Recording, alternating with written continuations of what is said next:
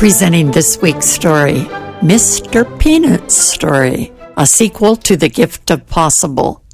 Mr. Peanut, are you old? Yes, Goober. I'm at least 500 years old. How come you're called Mr. Peanut? But I'm called Goober. We're both peanuts. Well, kid, peanuts have many names. Goober is from an African word, Naguba, and it's a nickname for foolish boys. My name comes from peanuts being cousins to peas and tasting and looking like nuts. How did we get to the United States? It was a long trip. Our first home was in South America.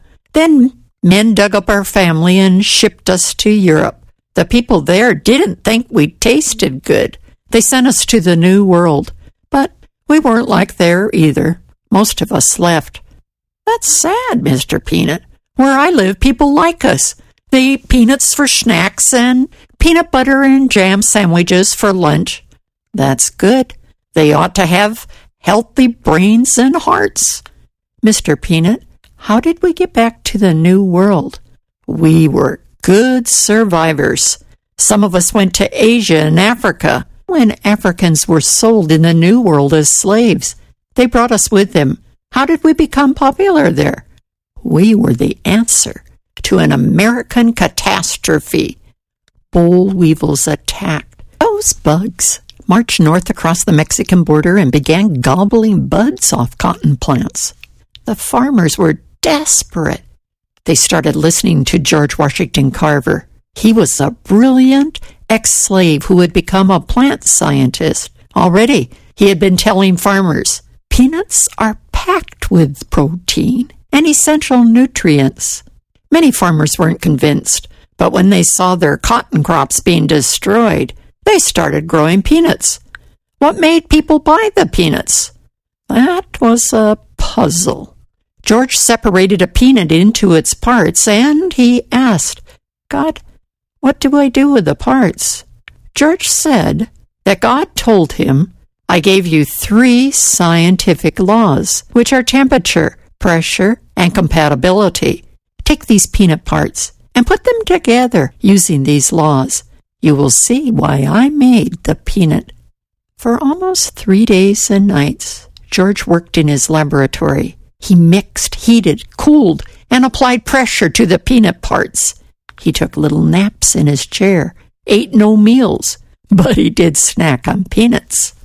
At the end of three days, he invited students and faculty of Tuskegee Institute, where he taught, to see the results.